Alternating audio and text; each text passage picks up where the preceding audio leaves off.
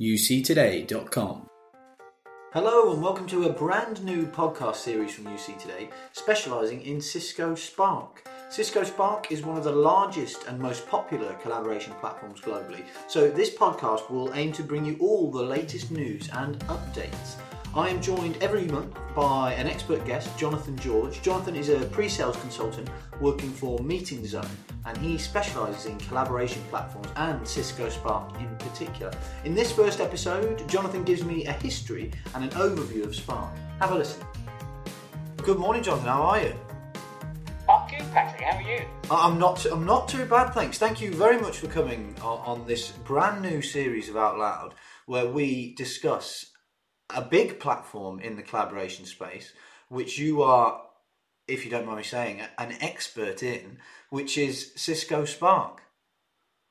Yeah, well, that's great. Really excited to be here, Patrick, and thanks very much for the uh, for the opportunity to come and uh, and talk to everybody. Um, yeah, um, Sparks. You know, lots of stuff happening around Spark. Been around for a little while. The whole space that that product plays in is, is warming up. So uh, yeah, it's a really interesting time to be in uh, in collaboration. So, one of the things that we were talking about when we were discussing this potential episode was when did Spark start? What, what's what's the sort of brief history and overview of the of the product?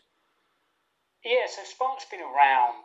Cisco um, originally launched Spark back in November 2014.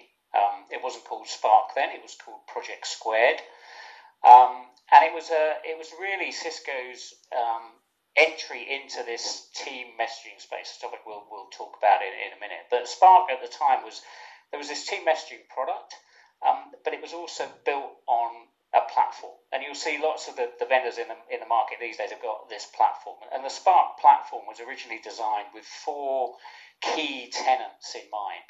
Um, and those tenants were at the time called iteration, fusion, security, and integration. And the words have, have changed, but the, the fundamental basis on which the platform is built have have not changed. So iteration is, is about the agility, the fact that releases come out on a very, very frequent basis. There's no, you know, okay, we've got to wait six months for the next release of features. That agile development methodology. Um, security was, was built into the platform from, from the ground up. Um, fusion was the idea of, of how do we merge sort of cloud and on-premise together. Now that the word is used as hybrid services. And integration was about the how do we extend the platform with the, with the APIs. So, you know, it was it was built back in November, you know, 2014 with those things, you know, very firmly as, as the foundation pillars for it. And as I say, that's what they were called then. But you know, they their names have changed, but the intention remains very much the same. And what, what did you say it was originally called? It was called Project Squared. No, no wonder they changed the name. Spark is a lot catchier than Pro- Project Squared. yeah, okay. Um, and uh, one of the things that again we we were discussing before, an analogy you used. What was the what was the driver for, for, for Cisco releasing uh, Spark or, or, Project Squared as it was then, and, and that development path? Yeah, so um, I think that, and this this plays into this whole, you know, whatever you call it now, and, and I think the industry is still, you know, trying to struggle to work out what the what the agreed name is. It, you know, whether it's team messaging, teams collaboration, workstream messaging, workstream collaboration, persistent team chat. There's lots of, of, of names out there for it, but basically, and lots of players that, that want to play in that game. Um, but they all approach it from an analogy that I've, I've used before, which is this this idea of um, a project or war room. So whether they're called channels or spaces or rooms, it doesn't really matter. The the the the, the experience we're trying to virtualize is this project or war room. So you're not old enough, Patrick, but, but I certainly am to remember the days when we all worked in the same office at the same time. I thought you were going to say not old enough to remember the war, and I no, but we, and we discussed this before. I, I very recently watched uh, Darkest Hour, the Winston Churchill film, and that's why when you said war room, that really you know because obviously he had the war room with Chamberlain and everyone that was critical to the the project, as it were, in one space, and that's what Spark is trying to recreate, isn't it? Except virtually. Yeah, I mean, in fact, all of the, the, the, products in this space are trying to recreate that environment. Where basically, if, if a project or task was important enough, what we would have done in the old days is we'd go and find an empty office in the, in the or an empty room in the office, and that would become the, the project room. When you got there, there was nothing there. And you'd put a label on the door that said Project X, and the people that were going to work on the project would get up from their desks and they'd move themselves into the room. And when they when the project started, the room would be empty, right? But over time, the whiteboards would get written on, the flip charts would be written on, they'd stuck to the wall. You'd have those funny little yellow post-it notes stuck all over the place, and it was the place where the project lived. Um, and that's really what you know these the, the products in this this team messaging space are really trying to um, to address. How do we virtualize? We virtualized everything else, you know, your desktop and your inbox. So let's take that project room, the place where stuff gets done, and virtualize that and bring everybody together so that that's where the place ha- where, where stuff happens, stuff gets done. And, and what what did that early what did that project squared early product look like?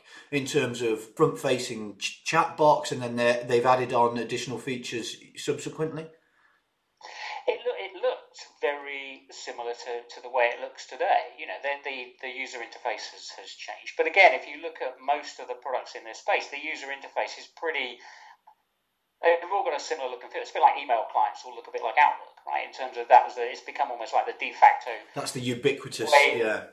Yeah, absolutely. So um, it you know, it started very much with that team messaging capability, very first and foremost. But it was always going to be a mobile first experience, cloud delivered, as the, the key delivery mechanism for that. And as you were mentioning before, when Cisco initially started this, they had those those four pillars, and as you said, that you know the wording might have changed slightly, but one of those obviously was was iteration and, and ease of use, and the humanitarian side was a, was a key focus for Cisco, wasn't it?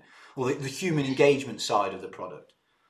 Yeah, I mean, so, so if you think of team messaging delivering that asynchronous communication method, so you know we post into a room, you know you you reply as and when you you pick it up. The stuff that used to happen in email, right? But you know we all know that the conversations about email in terms of you know we all get too much. I mean, if I ask you a question, you know, do you want to get more email?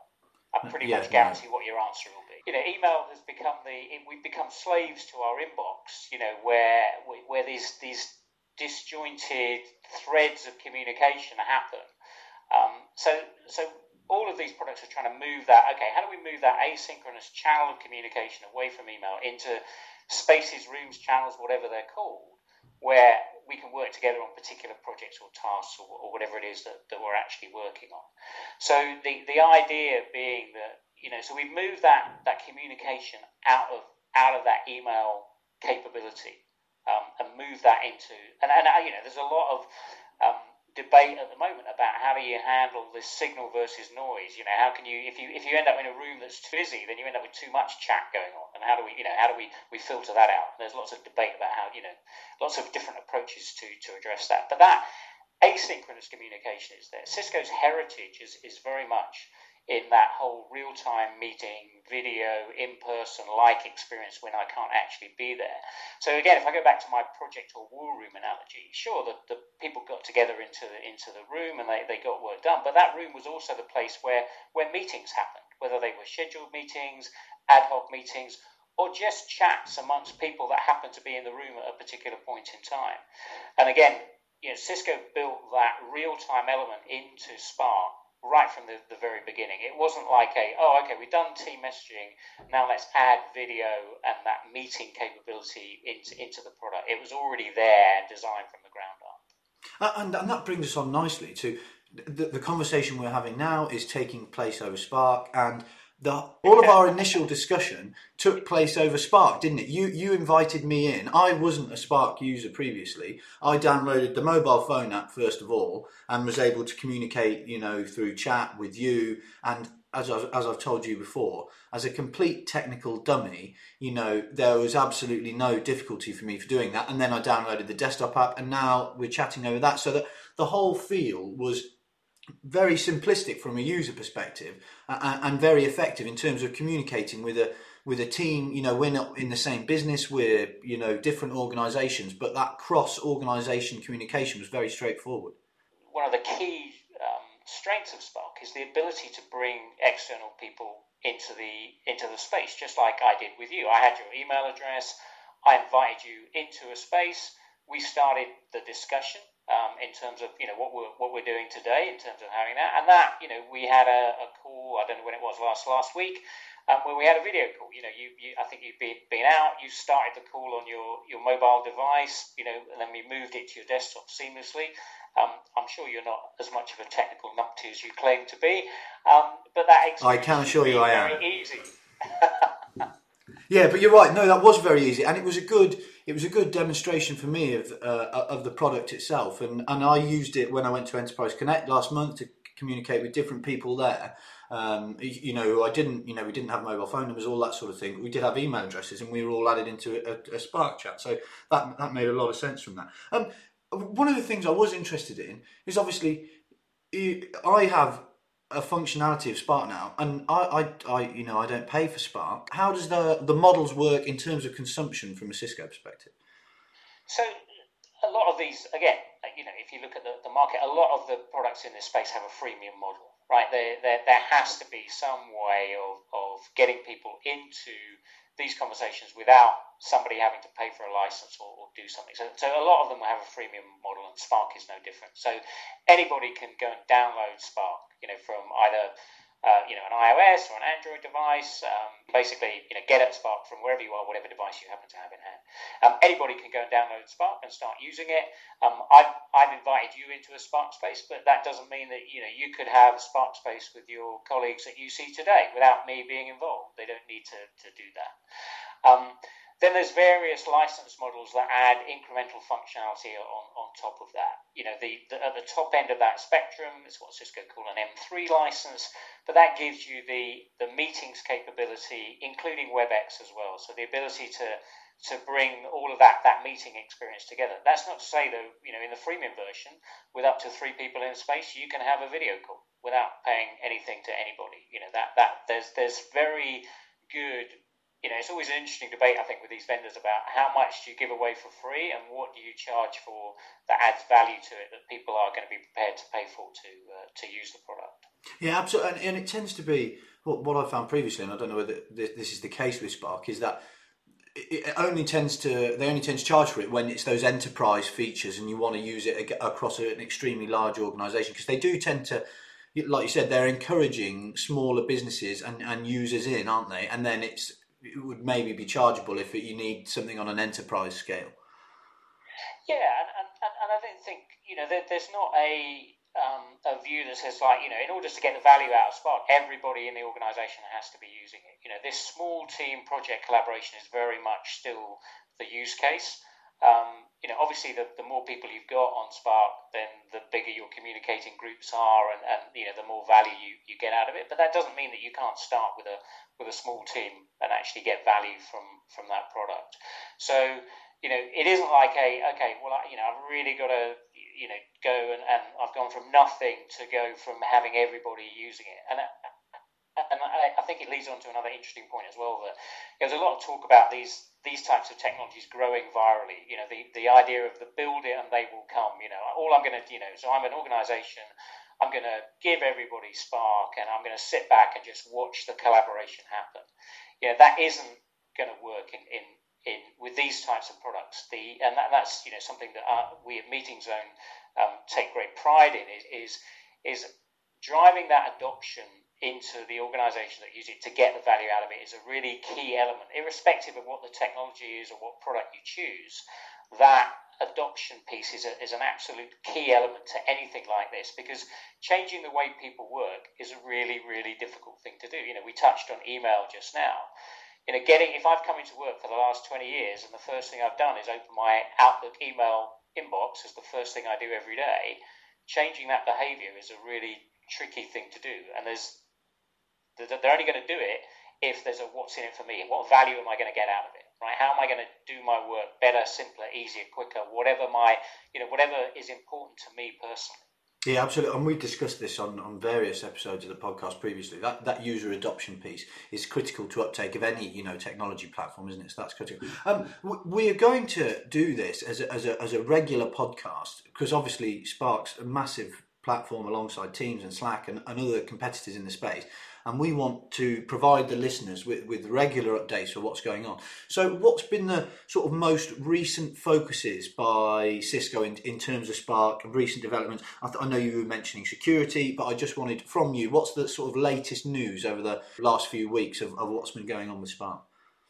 Yeah, and I think um, you, you, mentioned that you were you were back at uh, Enterprise Connect um, recently. You know, there were some some pretty exciting keynotes there. I think the um, I was listening to, to one of your other podcasts with a couple of the analysts that you did out there, and that, that you know I think the, the Microsoft keynote this year was the one that, that grabbed everybody's attention, whereas in previous years Cisco's keynote had grabbed the attention, and I think by you know, the, the view seemed to be that Cisco's keynote this year at Enterprise Connect was a little dull and, and anemic, I think was the word that I heard used to uh, to describe it.